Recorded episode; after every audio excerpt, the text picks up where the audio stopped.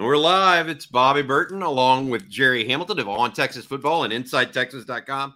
A big recruiting weekend for the Longhorns. Jerry, uh, you talked to almost all the guys uh, that were there this weekend. You were out at the airport uh, getting them uh, as they were getting on their flights tonight or and this afternoon, excuse me, uh, back home now. Uh, Jerry, Longhorns get two commitments over the weekend. Santana Wilson, defensive back out of the Scottsdale area son of uh, Adrian Wilson, the former Pro Bowl defensive back for the Arizona Cardinals. Now, obviously, uh, a, uh, in the personnel department, head of the personnel department, I believe, at the Carolina Panthers. And then Freddie DeBose, about an hour ago, announced his decision. We knew about that uh, sometime yesterday afternoon. Yeah. We were uh, holding that uh, in in uh, trying to make sure that uh, we didn't uh, break the news on him because we want we like these guys to get their own moment yeah. in the sun, right? Um, your takeaway on the two commits, and then we'll go over the weekend as a whole. And then obviously we're here on Sunday nights to take everyone's questions. But let's start, Jerry, to your point with the two commitments. Well, I got to start with something else first. okay. I took Bobby wins on the two commitments on the one and a half over. I'm here to eat my crow. Okay, now let's get on with the show. you, I'm, I'm happy to. I, e, Kim's, e, Kim, e Kim's first question. There it is. hey Jerry, seriously, Santana yeah. Wilson, defensive yep. back. I, I feel like Texas got a steal there. Yeah, uh, and then Freddie DeBose. What are your thoughts? Yeah, I, I love Santana Wilson. We talked about it, Bobby. The DBs of either pro DBs, the sons of those guys, or NFL receivers. Those kids are just turning out. They're turning out at a higher rate than other prospects are right now of NFL kids. Um, and that is uh that is interesting to me um, and and I think when I talked to Santana at the airport today at Bergstrom, um, what was interesting to me is I asked him about Texas, but I asked what about his dad. I, I and and and he said, look, he had relationships um, with Sarkisian and Terry Joseph. He knew those guys both. Um, and he thinks the program's headed in a really good direction. I'm talking to Adrian Wilson, the former NFL safety, who's a front office guy in the NFL now.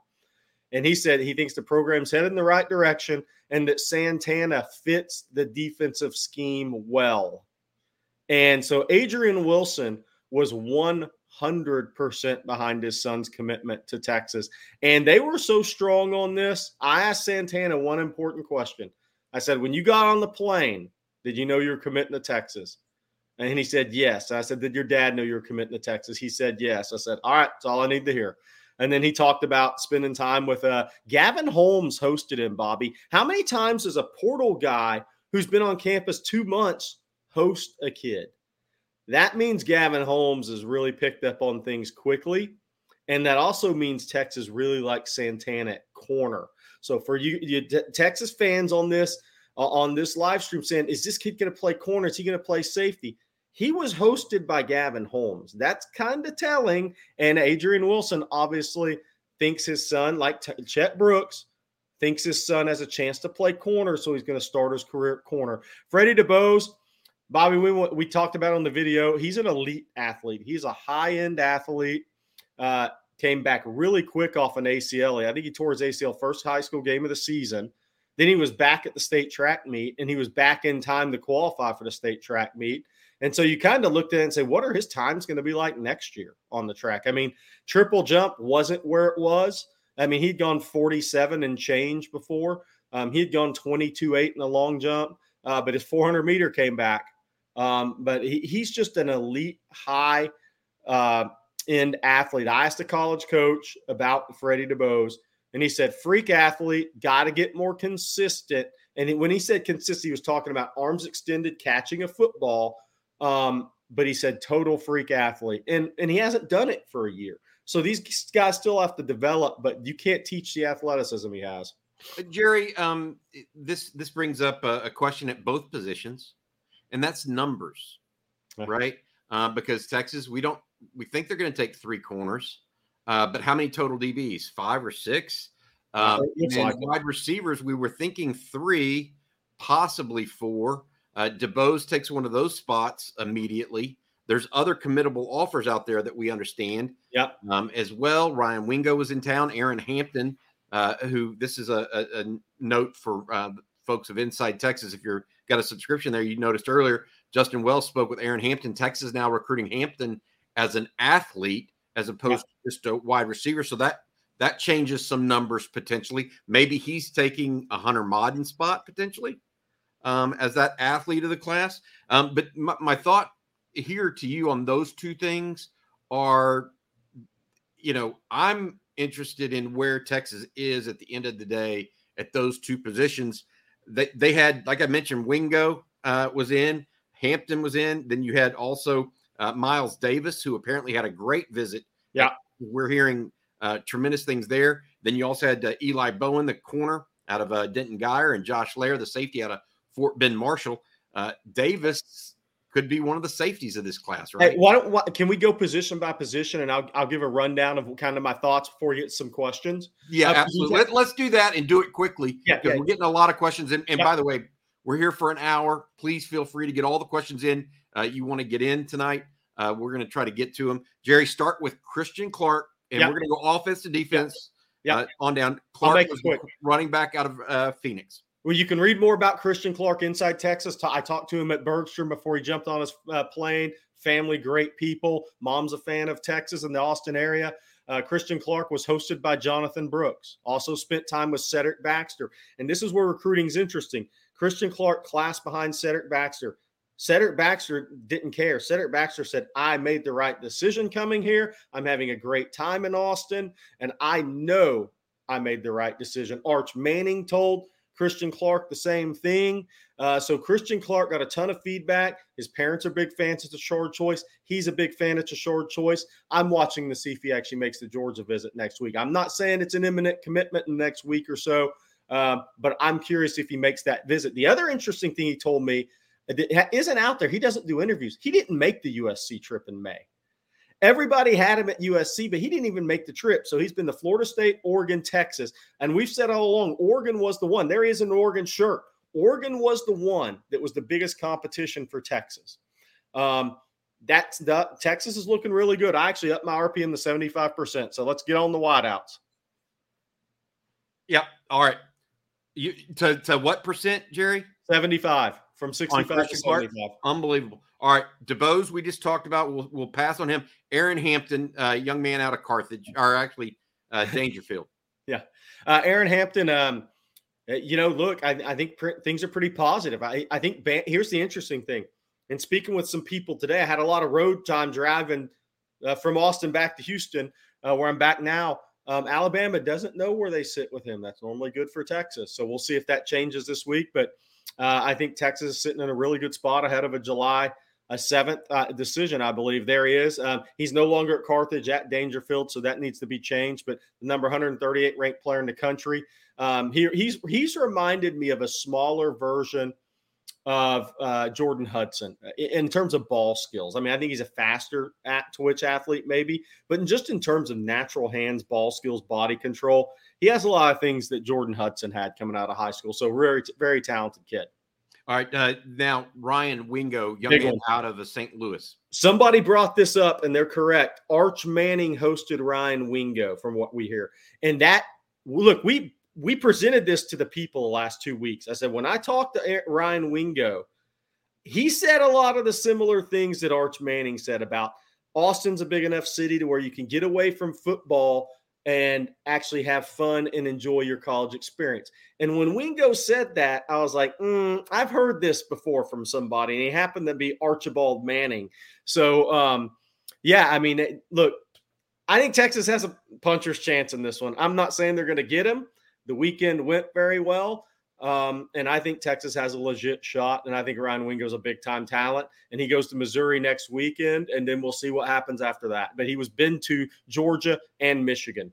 So Texas picks up one commitment at wide receiver. That's Freddie DuBose. Moving yeah. on to tight end. This was a big one. Jordan Washington uh, out of Langham Creek. Uh, Jerry, the issue here was he just visited A&M twice in right. the last couple of weeks. Yeah. Um, and Texas was the leader going into all of this, but A&M was trying to make up ground. When's his timeline? What's the very latest on him? Yeah, I, what's interesting about that, and we kind of we kind of prepared Texas fans for this. you don't if a&m thinks they're in a great position they're not bringing him in three days before he visits texas they knew they were behind after the official visit so they did their best to get him the dad and the little brothers on campus again which uh, a&m did uh, i think this is a big texas lean i have an rpm for texas uh, that's why a recruiting prediction machine shot up to 93.6. I'm not backing off of it. I think Texas leads. I'm interested to see if he takes the Alabama trip next weekend. Um, he's on a been on an August timeline, his birthday. We'll see if he sticks on that, but uh, I feel good about Texas' chances there. All right, uh, that's a big position of need uh, because Texas only got two last year, and none of them were really that that that bigger receiver. Will Randall more of a an H back type. And I left out something important. I talked to Jordan today, and I said, "What was Ja'Tavion Sanders hosted yesterday? What was his message to you?" And Ja'Tavion Sanders' message to Jordan Washington was, "You need to come to the University of Texas because your skill set fits perfectly the same thing I'm doing." Period. That's a pretty good message from a potential All American. Uh, from a guy that caught what fifty some odd balls last year. Yeah. Uh, for Steve Sarkisian. All right. Uh, offensive line. Uh, uh, Brandon Baker, uh, the number one offensive lineman in the country, out of California. Eugene Brooks, out, out, of Sierra Canyon over in California, was also there. Big guard, and then Blake Ivy down from Clear Springs was also in town. Those three guys, Jerry. what's the very latest on those? Yeah, you know, well, let's start with Brandon Baker, the number one ranked offensive tackle in the country, was just elevated to five star status. There you see with the uh, latest industry rankings update. Look, I, I see that. I see that all pre- that prediction and the RPM strong for Oregon. Maybe I should put a Texas win in to shake that thing up. I think Texas has a shot here. Um, I think they have a legitimate chance. He goes to Georgia this weekend. Um, he was at Ohio State on the 9th you know, the interesting thing, the interviews up at Inside Texas. Again, if you're not a subscriber to Inside Texas, I'd get over there. Um, we have interviews nobody else had um, from the airport. I talked to Brandon at, at Bergstrom. And the interesting thing he told me is I'm not visiting Oregon again before I make a decision. I, and, thought that, I thought that was interesting because he's been an Oregon lean for a long time and his brother plays there. Oh, and look, I mean, Oregon's had some coaching upheaval that, yes, that his brothers had to deal deal with as well. I mean, so it's not necessarily this slam dunk that some people may have thought it would be. He, he may go to Georgia though next weekend, right? That's the yeah. That's he's going to Georgia on a visit next weekend, so you know, I mean, he's going to be holding national championship trophies, so that are really nice and shiny and new. So you know, so let's see, let's see what happens there. Somebody asked if Daniel Cruz is a center or guard. Daniel Cruz is a center. Um, so then on to uh, Eugene Brooks, Sierra Canyon caught up with him at the airport as well. Um, I, he really likes Texas. I think Texas is in a great position over Oklahoma for him right now. He goes to Georgia this weekend, so you know he's on the same flight with uh, Brandon Baker two weeks in a row. So those families are going to get acquainted with each other pretty quickly here. Um, so you know that I that one's an interesting one. He's an underrated player on tape. I'm a big fan of his. He's starting to move up the rankings a little bit. Um, so it'll be interesting to see there. But I think if Texas wants to win that one, they can win that one. Blake Ivy has always been a total wild card to me. Um, now, what he's got is great length, Bobby. He's six three and a half with an 82 inch wingspan. Wow. So he's got long arms. He he's kind of recruited as that guard center type. He he's considered maybe a slight lean to A and M over LSU in Texas, where he visits next weekend is LSU.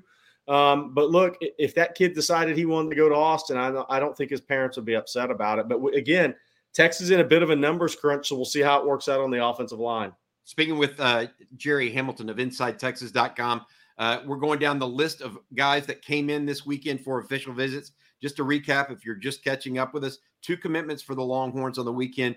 Freddie DeBose announced about an hour and a half ago now uh, for the University of Texas. He's a wide receiver out of Smithson Valley, chose Texas over Tennessee. And then a uh, young man out of uh, Phoenix area, Scottsdale, uh, Arizona, uh, Santana Wilson, son of Adrian Wilson, the former NFL Pro Bowl All uh, Pro Bowl uh, defensive back. He chose Texas over Arizona State and a number of others. two nice commitments for the Longhorns here to end the weekend. still maybe more on the way, although I don't expect any tonight. I do want to say that, right, right. Jerry? Right. Um, no, I, I mean, if something happen, if hap- something happened tonight, there's a good chance I'm going to be asleep, guys. So if I don't report anything, that's why. Well, I mean, that doesn't mean there aren't some silence stuff. Right. Oh, there's uh, no, no. Look, Texas fans, there's some silence. That's what Yeah. we're good with. Yeah, it, that that's fair. All right, but I mean, we're not gonna. We're also not gonna break that No. that trust either. All right. So here, here's the deal: edge prospects for Texas at this point. Uh, let's go down the defensive group that was in. We just Yeah. did the offense. Uh, Danny Okoye, um, Deshaun Warner, uh, Jordan Ross uh, was surprise visitor, visitor late uh, from the southeast. Yeah, let's start with Ross because he's kind of an interesting one. We had him on the official visit list for over a month. I took him off probably a little prematurely because I heard eh, that visit might not happen. Then he does visit, so that was on me uh, on on the inside Texas team. That one was on me. I, I took him off prematurely. I'd heard that visit probably wasn't going to happen. Then it ended up happening. So that you can't be right all the time. That one's on me. He's an interesting one. His mom's a high school teacher. Academics are a huge piece to the puzzle. Um, I know Florida's in a pretty good spot for him. He visited there uh, early June.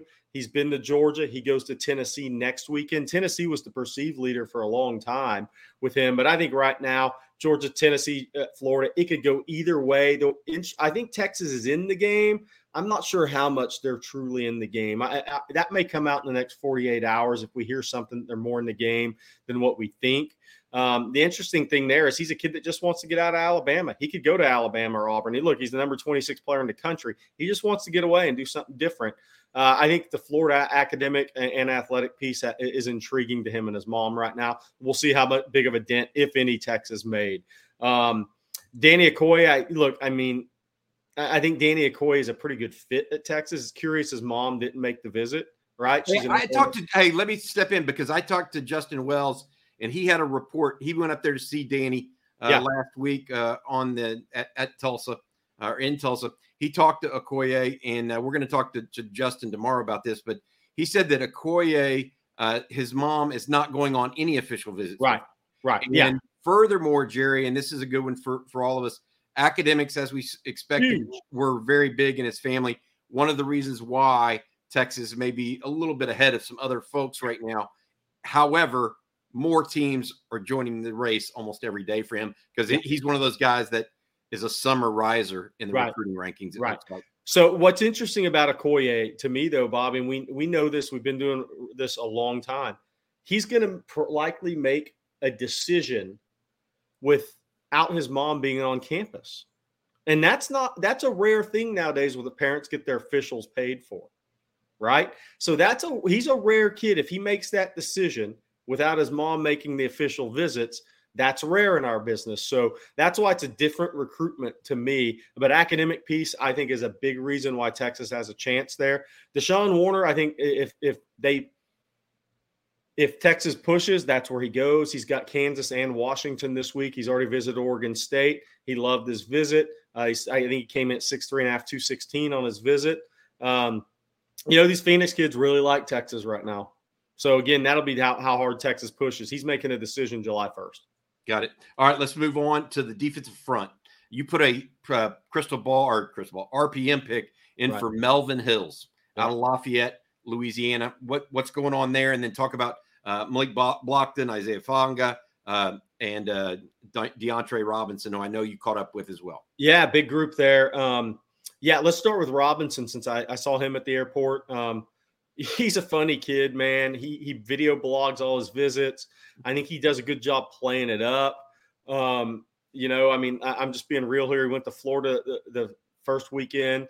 Then he was at Ohio State last weekend. He's at Texas this weekend. And he told me today, he said, I don't know if I'm going to Georgia. I may go to LSU next weekend. So he could pop up at either spot. Alabama offered him midweek when he went for an unofficial visit and worked out for Nick Saban to get that offer. The interesting thing he said was he said two things. UF and Texas are my top two essentially. He's never going to tell you straight out, essentially. Um, that was one. And two, that I may decide before my senior season, I may take it into the fall. He, he's he's not going to let us know all of it until he's ready. Uh, if this carries on in the fall, obviously, then he'll make an official visit to Alabama probably during the season. Um, and you know how recruiting goes. Even if he commits before his senior season, Alabama's not backing off. Ohio State's not backing off. That Ohio State visit was an unofficial, so he can go back officially there too. So we'll see. But I think Texas is positioned there. They're in the fight. Uh, this thing started in June with Florida and Texas the top two. The kid grew up a big Florida fan. Florida got two defensive tackle commits this weekend. I'm not saying that impacts DeAndre Robinson because Texas wants three or four. Just some notes for those that are following along here. Um, so that's DeAndre Robinson. Uh, Isaiah Funga, um, look, same deal it has been. Um, Texas and Bam are they're pretty much waiting to see if this kid's going to decommit from Utah. If he does, I like where Texas is. Uh, but I do think it's interesting. He made the official to Alabama last weekend, uh, so it's it's not a slam dunk for Texas. But I do like where Texas sits in this if he eventually decommits. What about Melvin Hills? You put an RP. Oh yeah, sorry, Melvin Hills. Look, I think it's a great academic fit there. I think it has everything the kid's looking for. Really intelligent kid. I went to Lafayette Christian Academy in the spring. Spent some time with him and the coaching staff. I, am a big fan of this kid. Look, I like kids who come off injury like he did. Um, he wore two knee braces uh, as a junior, protected those knees. Um, he's got long arms. He's got the frame, but you know, there's a the guy that trains him down there's trained a lot of guys that have played in the NFL, and he's a big fan of Melvin. He said because he's he's got a motor and he's got it upstairs. You know, he said the kid understands what he has to do to be a really good player. There are guys that maybe physically look more chiseled than he does. Um, everybody can't be blessed with that Danny Okoye body, right? Um, but he's going to carry 300 pounds. He is going to play his butt off. He's got good length. Um, and, you know, look, Pete Golding, Randall Joyner took a big swing at Ole Miss last week, and I like Texas' chances. He's supposed to decide in mid July. We'll see if that timeline remains the same. Linebacker Kamori House was also in the only linebacker yeah. campus, right? Yeah, St. John Bosco, teammate of uh, DeAndre Moore. Um, DeAndre Moore hosted him. Uh, Kamari House said he had a great time on his official visit. He said that Saturday having a great see, uh, great official visit. Um, look, Sarkisian loves California guys. They love Phoenix guys. They want to have that West Coast imprint, uh, footprint always. Um, so you got Ty Anthony Smith coming in uh, Monday, Tuesday, or Tuesday, Wednesday, and Mothudi, Kamar Mothudi, the other linebacker from LA. So I would think they only take one of those LA area linebackers. It'll be interesting to see if it's House, if if they can get Mothudi because he's a big Oregon lean. Uh, interestingly enough, Ty Anthony Smith, I saw a, a, a, a RPM come in uh, over the weekend for USC. Yeah, I'm not buying that one for somebody else. I'm just telling you. I know. So keep that keep that in mind. All right, let's move on. now, the- now, now, I'll say this on Smith. He, I, I do know he likes LA. He loves the the idea of being out there. Uh, we'll see at the end of the day if he goes that far away. Got it. All right, defensive back Santana and Wilson. We've already talked about committed to Texas. Miles Davis, Josh Lair, Eli Bowen. Let's start with Miles Davis because Texas seems to have made a move there. And Blake Gideon's been on him longer than the other big schools have. I mean, that Blake was on this one early. Uh, Miles played. He was playing corner when I went to Converse Judson this season to go see Johnny Bowens, the D lineman who ended up at Oregon. He was playing corner. He plays safety. Physical kid, good hands, uh, good range. He's just kind of one of those versatile guys that makes a really good safety next level. Uh, he came into the weekend. A&M was the favorite. His mom had never been to Texas with him. Um, the one thing I wondered about this visit is um, his youth football coach is very big in his decision making process. I believe made the USC visit, made the A&M visit, did not make Texas because he was on vacation. Miles goes back to A&M this next weekend unofficially. He's already made his official. He went to TCU midweek officially. I don't see them getting him because they're not in the SEC. Um, I think it's A&M or Texas. Uh, I think Texas positioned themselves uh, very well this weekend, and I and I think it could go either way. But I do think Texas could be trending a little uh, because if the mom checks uh, off the big boxes there, as far as liking the academic piece, liking Sarkisian, um, and being comfortable with their kid there, I think that Texas has a chance to overcome A&M because what Miles Davis said to me Friday morning on his way to Austin was he says he's got a really good relationship with Blake Gideon, and I think it might matter that Blake Gideon saw it in him before anybody else did in the big schools. That's a that's a good call because I was unaware that Blake was uh, was on him before the A and M's and the USC's, uh, yeah. et cetera. Uh, I don't think you talked to either Josh Lair or Eli Bowen yet, correct? So we'll, we'll move not. on on those yeah. guys. Yeah. yeah. All right. Let's let's get to some questions. Right, let's go, guys. Let's do We're it. opening it up. Let's start with Justin Yarbrough. Uh, he's a, a, guy that uh, is on with us quite a bit here. Jerry, you have been killing it on Inside Texas this weekend. Uh, really, no doubt, Jerry. You really did. Justin Wells, Eric Nahlin, everybody uh, participated, but uh, you knocked you knocked a home run this week.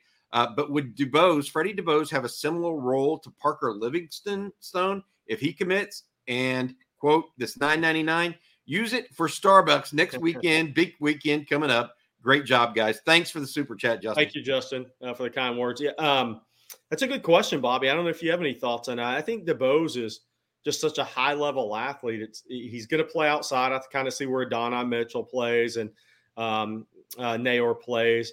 Uh, Parker is interesting to me. I think he's maybe got a little more scheme versatility to him, right? But he's a bigger receiver. Uh, but here's the reality: is Texas knows they could lose Ad Mitchell and Neyor after this year. I mean, not, to, not to mention Jordan Whittington and right. and Isaiah. Uh, Xavier, Worthy. Xavier Worthy. I mean, yeah. So they could lose. They could lose their size and they could lose their underneath playmaking. But um, you know, so I, I, think it's important to get a couple of guys that you like, that you think can develop, that don't have to come in right away and play a major role. And I think that's Livingstone and DeBose. I think that's what both those guys are. And you still got to develop players in your program. It's our understanding right now that uh, Freddie DuBose's commitment is not does not have any effect on. Parker Livingstone's uh, yeah, possible uh, choice that's coming up here at the first of July as well. And Livingstone will be in town next weekend officially. Yeah, exactly. So, Jerry, uh, thanks for that. And Justin, again, thank you for your uh, super chat. We certainly appreciate it. All right, mm-hmm. let's get to some uh, other questions that folks have. Uh, if you want to have any recruiting question a- answered, please get it in. We'll try to get get to them right away. Uh, let's go with this one because a lot of people are wondering about this, Jerry. Micah Hudson up, update from Alan Barrera. He was at Texas Tech this weekend. Yeah, uh, a lot of crowing from the Texas Tech side of things, and it could be possible that he's right now leaning to Texas Tech. We have not heard that from Micah. At the same time, very, very possible. Yeah, I mean, uh, I've been so busy on the Texas side today. I honestly haven't had chance to like dive into that one. Um, there's just 20 camp kids on campus at Texas all weekend. Um, look, I, I, know after he his unofficial visit to Texas, um, I didn't even remember what day that was. Was it Thursday? Um, it all, it's all running together. I, I was t- told it was 50 50. So coming out of that visit, that was somewhat favorable to Tech headed into the weekend. Um, the whole kicker is, does he, you know, as long as Micah Hudson shows up in Austin next weekend, um, then I think Texas official visits are, uh, you know, they're they're as good as it gets. And he's playing in the state seven on seven. Um, he'll take an unofficial to A and M at some point. Will he get to Texas late? How long of a visit will it be? Um, but I think that's why Texas got him in uh, too. Um, now, to be fair, we also have to look at this. If we're, Bobby, we're, if we're going to say A&M brought Jordan Hudson up, Jordan Washington. Washington up because they knew they had ground to make up, Texas could have done the same thing with Micah Hudson last week. Let's be real. We can't say that's just A&M and then not be real and say, okay, Texas might have thought we need to get him on campus before he goes to Tech. Um, so that that's it's that's where it is. I think this recruitment. Um, again, I was told it was 50 50 after the unofficial visit, which to me means slight lean tech. Got it. All right. Uh, here's a good question and, and, one that we need to take. Nigel Robertson, thanks for this question, Nigel. Uh, Texas football tweeted three hookums, so maybe more coming. Um, mm-hmm. yes, mm-hmm. but let, let's be clear, okay?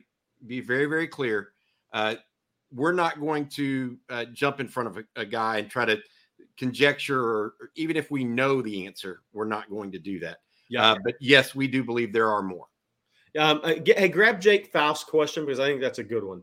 I don't see it right now. Okay, uh, seven thirty-four. Are we starting to be out of it for Dom McKinley? Saw he wasn't in best class scenario, and notice he was at OU this weekend. So Dominic McKinley, I think this is a good question because he's coming in next weekend.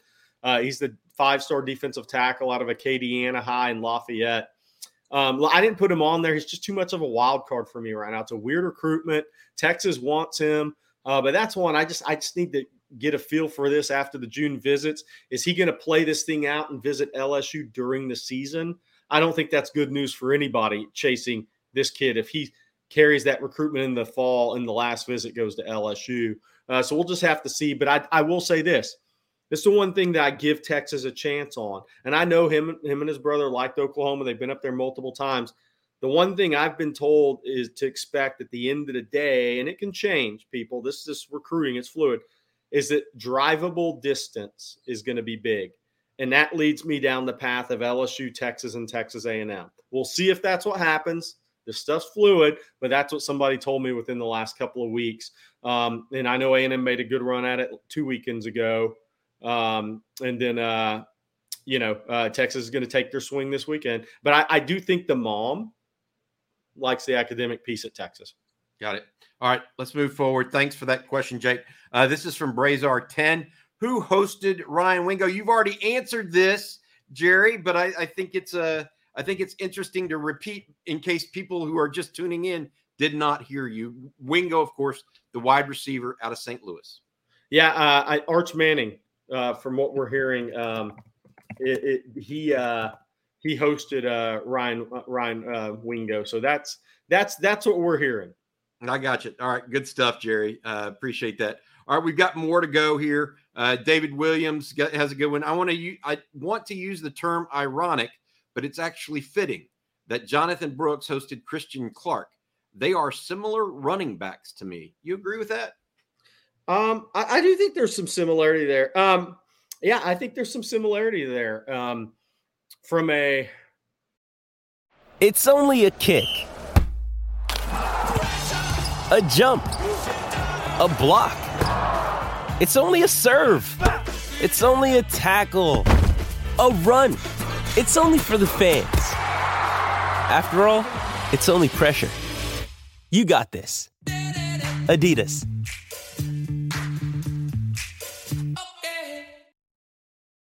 This episode is brought to you by Hyperice, the leader in advanced warm up and recovery technology.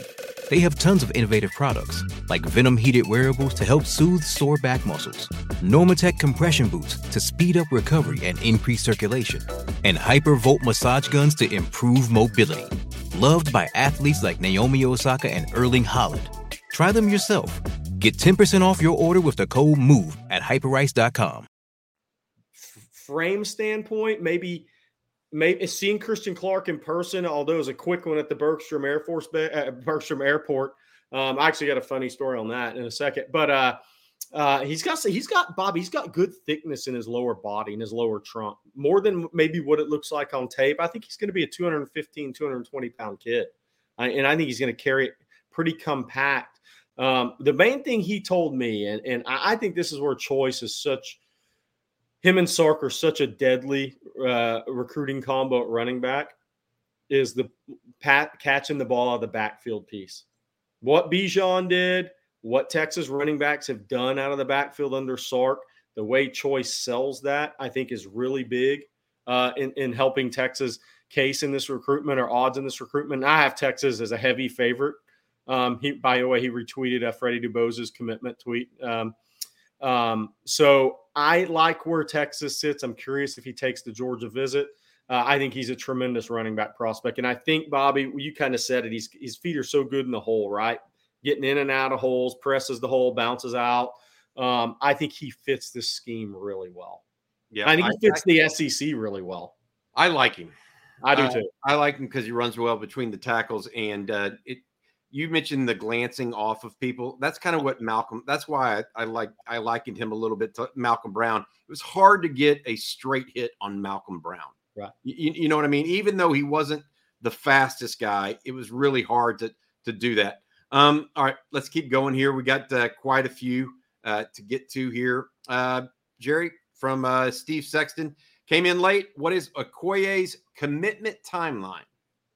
You know, I'm not sure on his uh, commitment timeline. I, I, don't have that information. I can try to dig that up.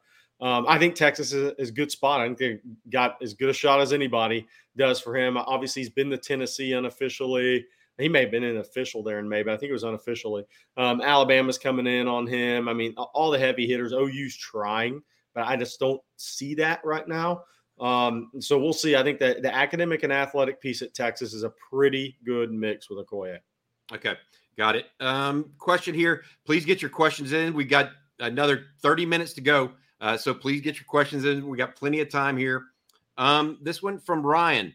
What are the biggest storylines working against Texas with the top recruits on their board this cycle? By the way, great job this weekend, guys. I've got one, Jerry. Yeah. And that's that Texas is maybe one, especially for all these kids from the Southeast Texas is one of the further schools away that are, that are actually recruiting him, and that they're actually going for a visit to. Yeah. I mean, because if if you're Jordan Ross and you're visiting Alabama, Auburn, Georgia, Tennessee, Texas, you're from uh, you know the southeast. Texas may be the one that's kind of on the side there that's a little bit further away. That that would be one, and I Yeah. don't know if that's a storyline or if that's just reality. Yeah, yeah. uh, Um, I think the other storyline is um, because it's it's a popular topic on Inside Texas is, um, and it's kind of your point is uh, look defensive line recruiting when you go into the deep South is um, i- i- it's it's white knuckles now. I mean, it's not for the faint of heart. It's uh, look. I mean, you're in there battling in Mississippi against State, Ole Miss, Bama, and LSU. You're going to into Alabama. Well, you know who you're battling. You're going into trying in Georgia. Um, that's Clemson and Georgia and Alabama and Ohio State dabbles down there. I mean, you're and you go into Florida. I mean, you're battling against the SEC powers plus Ohio State and sometimes Clemson for all these guys.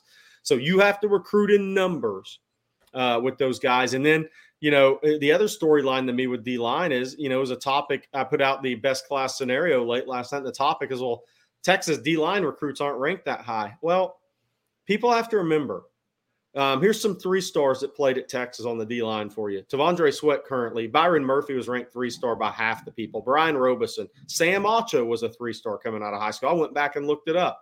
Um, so Marcus Tubbs, a first round pick. Poona Ford was four star by us at 24 7. Bobby and I were running rankings at 24 7. Nobody else, I don't think. So you you get really really good players. It's still a developmental position. I think if you get one War Daddy and then you get two or three developmental guys, um, you hit on those guys, you develop on th- those guys. I mean, you're in a really good spot because that's the one position right now for Texas that you're not going to go into deep South and really beat Georgia, Alabama, and Clemson on those guys consistently yet. You got to get the that, that next step on the field, Bobby. I don't know what your thoughts are. Oh, I, I I think that's that's part of it. I also think as Texas gets into the SEC, guys like that will become more common Right. uh, because it it's not going to be Texas's first foray into the deep South, right? They Yeah. they have recruited that area under Sark along with Bo Davis and those guys Tashard Choice, but now Texas is becoming a consistent presence. That's different than just cherry picking a, a- a Mhm. few guys each year. So as time goes on, Ryan, I think we'll see more of that. And I think that's a, a legitimate question. All right. Hey, uh, this one from Ryan Stengel. Thanks for this question. Uh, do these commitments, Freddie DeBose at wide receiver uh, and Santana Wilson at cornerback, now mean it's Selman Bridges or Kobe Black, along with Micah Hudson or Ryan Wingo? I don't think that means that at all. Um, I, look, I think there's certain guys who are numbers busters. Steve Saxon pointed out Jordan Davis was at Georgia was a three star, very good out of Charlotte Mallard Creek. Um, yeah, I don't think that. I don't think it matters. I, I think Bridges Black, if they have committable offers, I think Hudson and Wingo are going to have committable offers. But here's the deal: I think the reality is Hudson and Wingo are five star receivers. The chances of you getting both five star receivers, I know Wingo just fell out of the industry ranking five star. Probably not. I mean, so that's one thing people have to realize. If you walked away with one of those two guys, I don't know if Texas fans would be happy, but I know they'd be happy in Moncrief, right, Bobby? I mean, you, you don't figure you're going to get both of those guys. You want to get one of those guys. Yep, no doubt. Charles Omenihu, three star.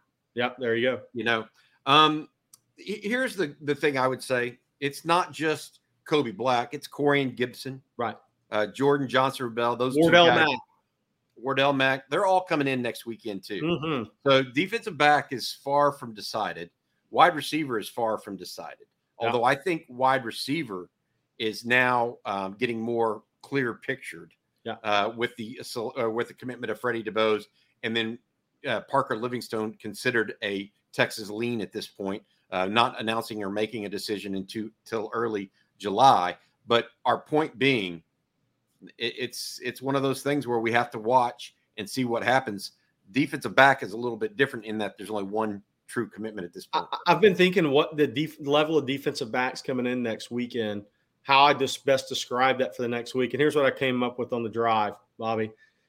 If Cedric Griffin, who was just on the show, was around Texas next weekend on the official visit weekend, he'd be looking around saying, "This kind of looks familiar to something I played in." at Texas. That's the level of talent coming in defensive back next weekend. It really is. I mean, multiple guys that could be draft picks. Yeah. Um, let's go here uh, from Sherry Amberjay. Who of the DTs Texas is recruiting and has a shot at could possibly make an early impact? And what are some comps to the DTs being recruited? Any Poona Ford types and any Sydir Mitchells? So here's the thing about these D line kids that I'll say they're all early enrollees for the most part. So they have a chance. DeAndre Robinson is on track to be an early enrollee. Um, Jaden Jackson's at IMG. He's going to be an early enrollee. Um, I mean, so these kids, I think, I believe Melvin Hills is early enrollee as well. Multiple these guys, and, and that's not always the case on the interior to defensive line. Now, Sydir Mitchell was, but if you go back, Alfred Collins wasn't. He played basketball. Byron Murphy, I don't believe, was an early enrollee. Um, I might be wrong on that. Uh, T'Vondre Sweat was a basketball guy, wasn't an early enrollee. So with this class, you got some guys that are early enrollees on the defensive line. I think F- Faga is too. Um, so you you have some shots on goal here with some guys that will be in next January if you went out for them, which I think does give them a chance to speed up their development. Got it. All right. Uh, this is funny, Jerry, for you from Mick Biscuit. Oh, he's already starting. Over under for next week. They already want to know, Jerry. The I, I we look. I don't think that we can possibly decide that because here's another thing. Texas has three midweek visitors coming in. That's right. Week. So people knowing that these 21 guys that came in over the weekend, Texas has three midweek visitors. Why don't you go over the midweek visitors that are coming in, uh, Jerry? Yeah, so the scheduled visitors: Ty Anthony Smith, linebacker from Jasper, who was at USC this weekend. He was at A and M uh, June second through fourth. Um, I think he may go to Oklahoma maybe Monday, then to Texas Tuesday, Wednesday before he goes on a family cruise vacation. Um, I don't think it'll be too long after that before he makes a decision. I know somebody put in an RPM uh, or prediction for USC. Um, I'll believe that when I see it. I've been wrong before. If I am, y'all will tell me about it, like y'all did at the beginning of this show. It happens. Uh, but I just, at the end of the day, I really think he's going to stay closer to home when it comes down to decision time. And I think Texas is getting him on a week, on a couple days where they have a lot of one on one time to spend with him. Sarkisian, the whole defensive staff, just something to keep in mind. Then Kamar Mothudi, who I I love Kamar Mothudi. I don't know if we can bring his profile up. I mean, he's a kid out of um, is it Cathedral in Los Angeles? No, it's not Cathedral. Um, he's a 6'3, 215 pound linebacker running back that just totally dominates, lesser competition, but he plays till he cramps. He rushed for 1,400 yards. He had 120 tackles. So I don't care who you play against. Some guys are just ballers. And, and I think Kamar Mothudi is a baller. Uh, I think he's an Oregon lean. There you see him, uh, four star there at, at, Campbell Hall, Campbell Hall in, in Los Angeles. Big Oregon lean headed into June. We'll see, though, how much Texas can cut into this. Look, these California kids, Bobby, you pointed out, they're a little different now um, with this recruiting stuff. And I think a lot of times the same thing happens. So if a kid in Texas, the beginning of the process, people are like, "Oh, it's Texas, it's Texas A&M, it's it's Oklahoma, it's LSU, and maybe Bama on all these kids." Well, it changes, you know. Then you have a couple of guys go to Clemson, Harris Sewell, you know, it happens. So these California kids, they they're not locked in the staying in the state, especially defensive guys or on the West Coast. So we'll see if Oregon um, closes this one out, but I expect Texas to close the gap. Uh, then the later, I think it's a Wednesday, Thursday visit's the interesting one for me, assuming this one happens. Solomon Williams out of Carrollwood Day in Tampa is an edge kid that I loved him on tape in the spring. Um, I actually didn't even, I, I, was just going through some tape of guys in Tampa because I'd been down there um, and I was looking at some kids and uh, while I was making plans to go down the IMG and see some of those schools – and this kid popped on tape, man. Um, you know, he's 6'2, 230, very productive. Uh, I think he had 15 and a half sacks this year, um, over 60 tackles. Uh, really violent, really physical, understands leverage, understands dipping and getting around a tackle. He was at Alabama officially this weekend, and he's scheduled to be at Texas next week.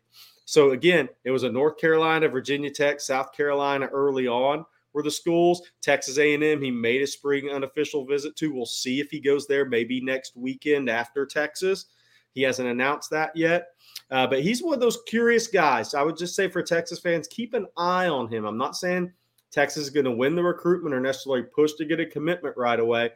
But this one's on one of those under the radar ones that when you turn on the film, you're like, really good player. Uh, speaking with Jerry Hamilton of InsideTexas.com. Uh, if you don't have a subscription to InsideTexas.com and you're a Texas fan, I think you should probably get one. It's where uh, a lot of news is broken each and every week and day, even uh, one month for Mm. ten dollars, one year for a hundred bucks at InsideTexas.com. Uh, Jerry, uh, thank you for coming on tonight. Uh, we've got some more questions rolling in. We still have time uh, to take more questions from you guys as well. Uh, let's talk about this one, Jerry, because next week is a big one. Uh, 817 AK, Mr. Talk Too Much. What can Texas do to close the gap on LSU with Duncanville defensive end Colin Simmons? you know, um, I think he likes both of these schools a lot. Um, I think if LSU was two hours from the house, I think they'd be locked locked in, man. Um, but they're not. Uh, I, know he likes LSU. I know he's felt comfortable when he's at LSU. I think he I think he really likes Texas too. Uh, he, you know, it's interesting. He was down at Collective Jeremy Hill's facility working out uh, a few weeks ago with Micah Parsons, right? Um, so he, he he gets down to Austin more than people think. Um, I, I think one thing Texas has going for them is he knows, and like Collins, a, he's a media smart guy. He is an alpha male personality. He knows the impact he can have at Texas. And he knows the impact Kelvin Banks had. And he knows the impact Anthony Hill looks like he's going to have. And Anthony Hill and Johntay Cook are in his ear. Um, these DFW guys, um, you know, they a lot of them grew up playing youth ball together. Um, so they know each other. Um, but I, I, think Texas and LSU are in, in, locked in a pretty good battle. I think Miami, you know, they stu- stuck everybody on South Beach two weeks ago and, and, and locked the keys to the hotel and said, go have a good time. I, I think Miami's tried to make a run at it, but at the end of the day, I still think he's going to stay closer to home. I, I still see this coming down to LSU, Texas. The interesting thing with me, he's got LSU official scheduled November 11th when Florida's in Baton Rouge. If this thing carries on that long, which it could go to December, but there's no guarantee it goes to December. The farther it goes along, you know, the, probably the better for LSU. But Texas will get him down during the season if he doesn't end this thing earlier than people think. All right, another guy that was elsewhere this weekend, big running back out of IMG Academy. Any update on Jerrick Gibson? Uh, he was was he at Tennessee? Tennessee, or- him, yeah, he was at Tennessee this weekend, um, along with Daniel Calhoun, uh, who's coming to both of them coming to Texas next weekend. Calhoun's the big lineman, offensive lineman. Yeah, they're actually friends. It's interesting. They've taken three official visits, uh, same weekends together. Uh, the only one they did not was uh, Gibson went to Miami, which I think is Texas chief competition, and uh, Calhoun went to Alabama, where his father played linebacker. But they went to Georgia together. They went to Tennessee together. Then they'll be at Texas together next weekend. Look, I still think it's Texas is to lose. Uh, Tennessee was right there. I think second to Texas all season. He was at the uh, Knoxville when uh, Tennessee beat Alabama and tore down goalposts on the field and every middle school and high school in, in the area after beating Alabama. So, um, but I still think, look, I, I still think to Tashard choice. I, will go back to this.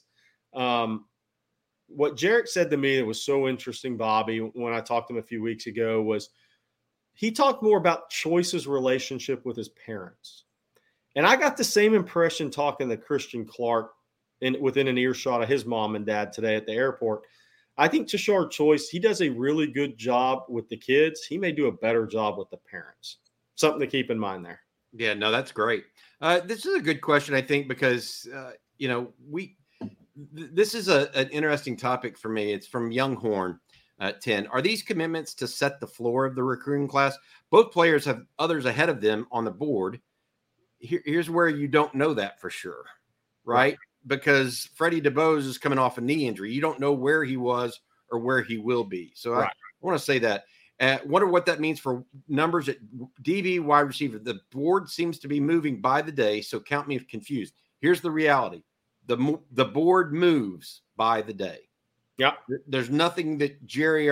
I guarantee you, the board moved this weekend when they, they height in wager.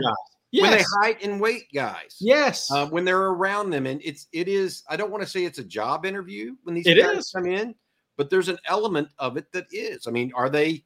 Do they actually look the eye in the eye when you talk to them?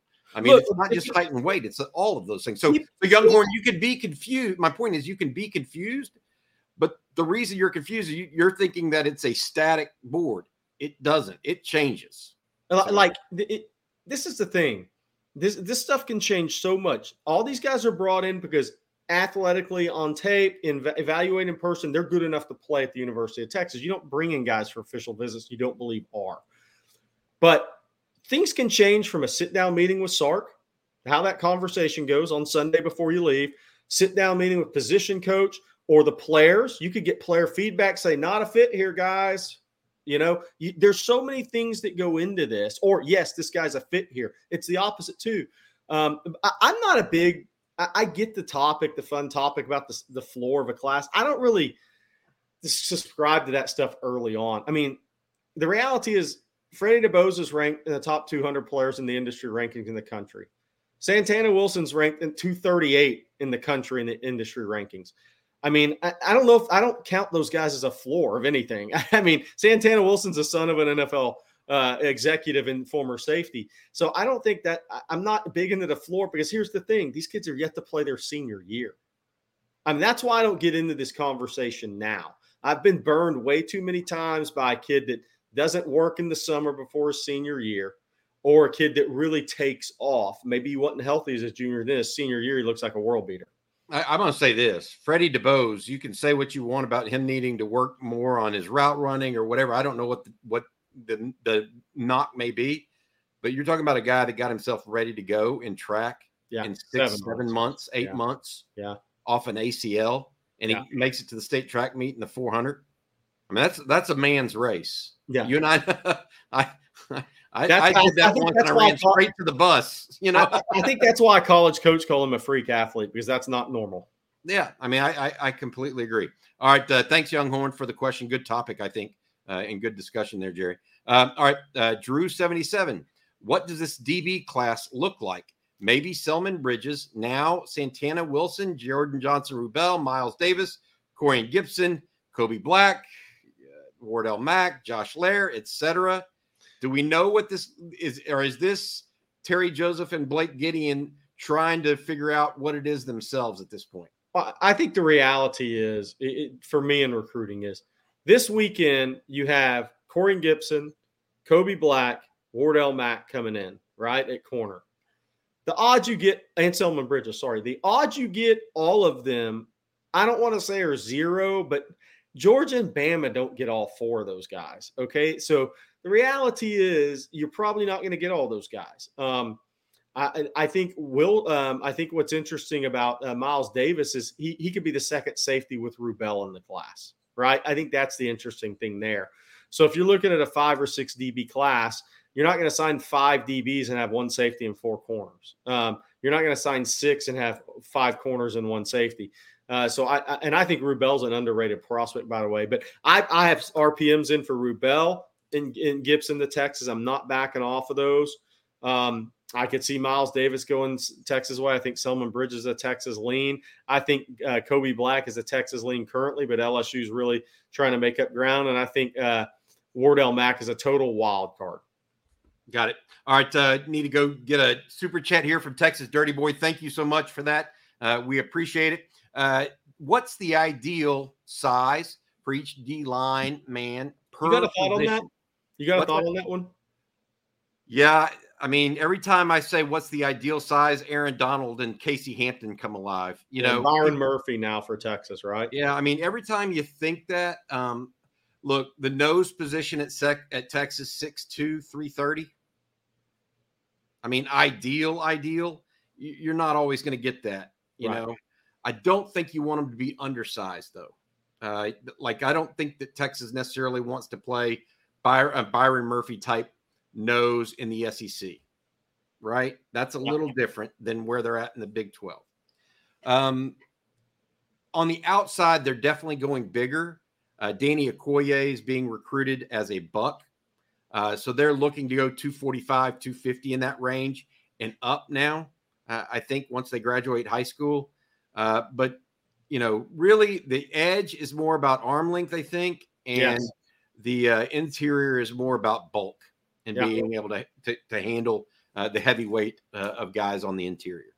That's you know to to I'm not trying to uh, not answer the question here. I'm trying to get at the idea that it's not one size fits all uh, because sometimes great players trump everything, right?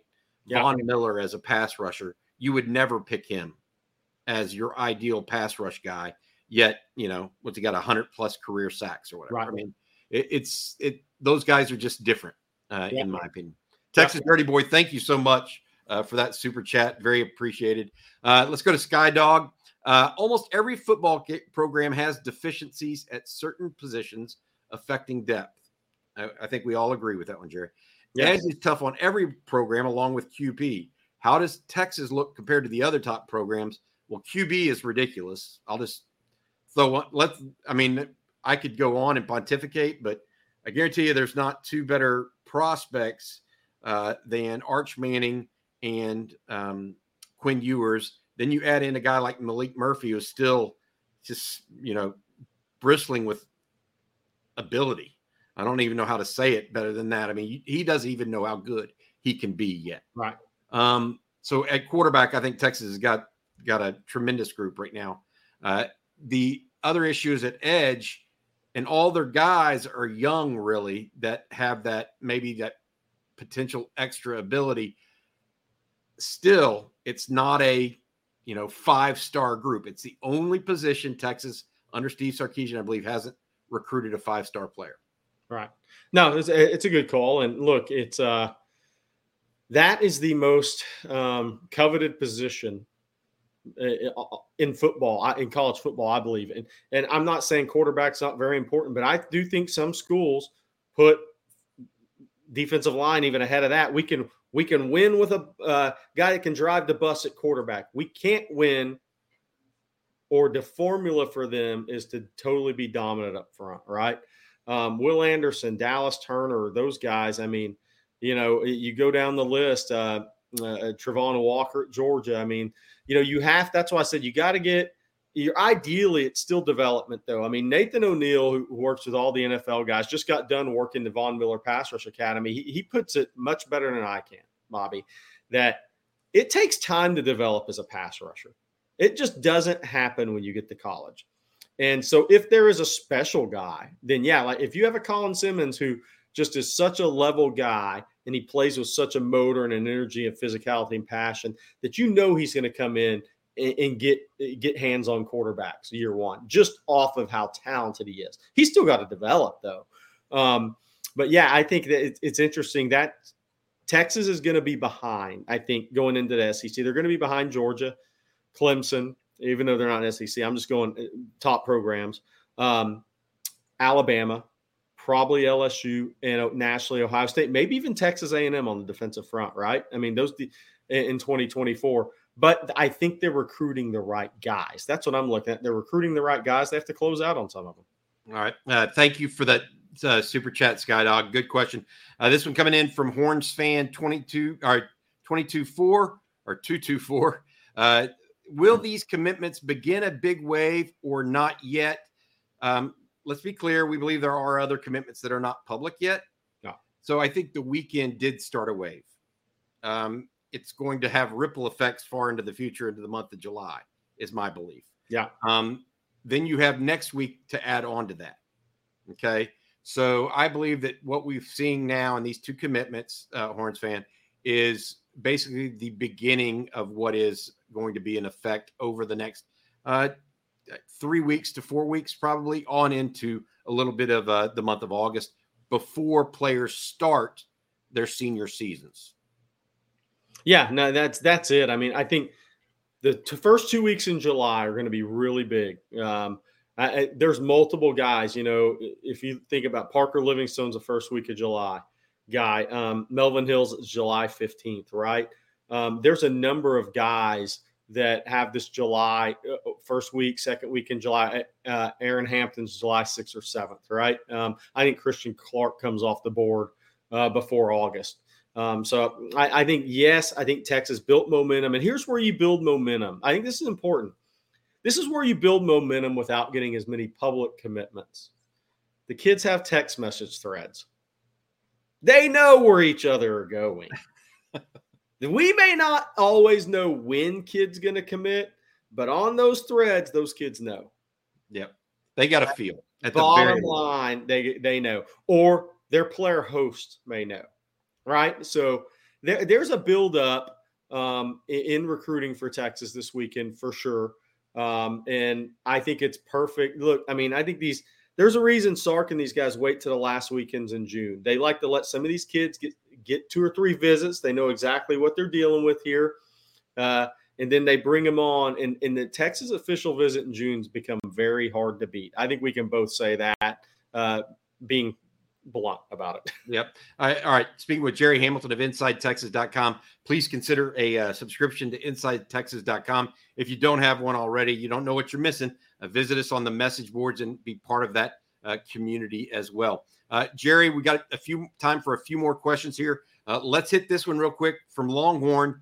Uh, who will be the first OL commitment for Kyle Flood, the Texas offensive line coach in 2023? July is normally flood season. That's a great question. Um, it'd be fitting if the center was the first one, Daniel Cruz. We'll see what happens um, next weekend. Uh, these kids tend to like to have their own day. Um, look, I think Tech. I think the interesting thing with offensive line recruiting is Texas is in a pretty good position with all these kids. I mean, if we just run down the list, I have an RPM for Cruz. I'm not backing off it. I actually put an RPM in for Makai Saina today. I think the mom really likes Kyle Flood. We'll see how this visit goes next weekend. Uh, I, I, think Calhoun is Georgia, Texas. I mean, I know he visited Alabama. I know he just visited Tennessee, but it's been Georgia, Texas. Uh, Brandon Baker, I think Texas is right there. Uh, Nair Daniels, I think Texas probably is the leader now. He was at Georgia this weekend. Um, but I think Texas was the leader headed into June. Eugene Brooks, I think Texas is the leader. Um, who's the first to commit? I'm going to go out on the limb and say Cruz, but um, I think you're right, though. July is going to be a flood season. Once All again. Right. Good stuff. Thanks, Longhorn, for those questions or for that question as well. Trying to get to as many different people as possible tonight. Eric Davis, great one. Yeah, yeah. Thank you all for all uh, joining us. Jerry and I enjoy doing this uh, each and every Sunday night. Now, this is our third or fourth one uh, that we've done. It's been fun. We've always had a lot of uh, participation, and we appreciate that. Also, join us on Tuesday nights and Friday afternoons as well. All right, let's go to uh, Eric Davis here. Jerry, are we back to being a cool school? This is something you've talked about, yeah. Jerry. Yeah, I know that was a trend line with recruits. Hell of a week, boys. Hook them. Your thoughts on this?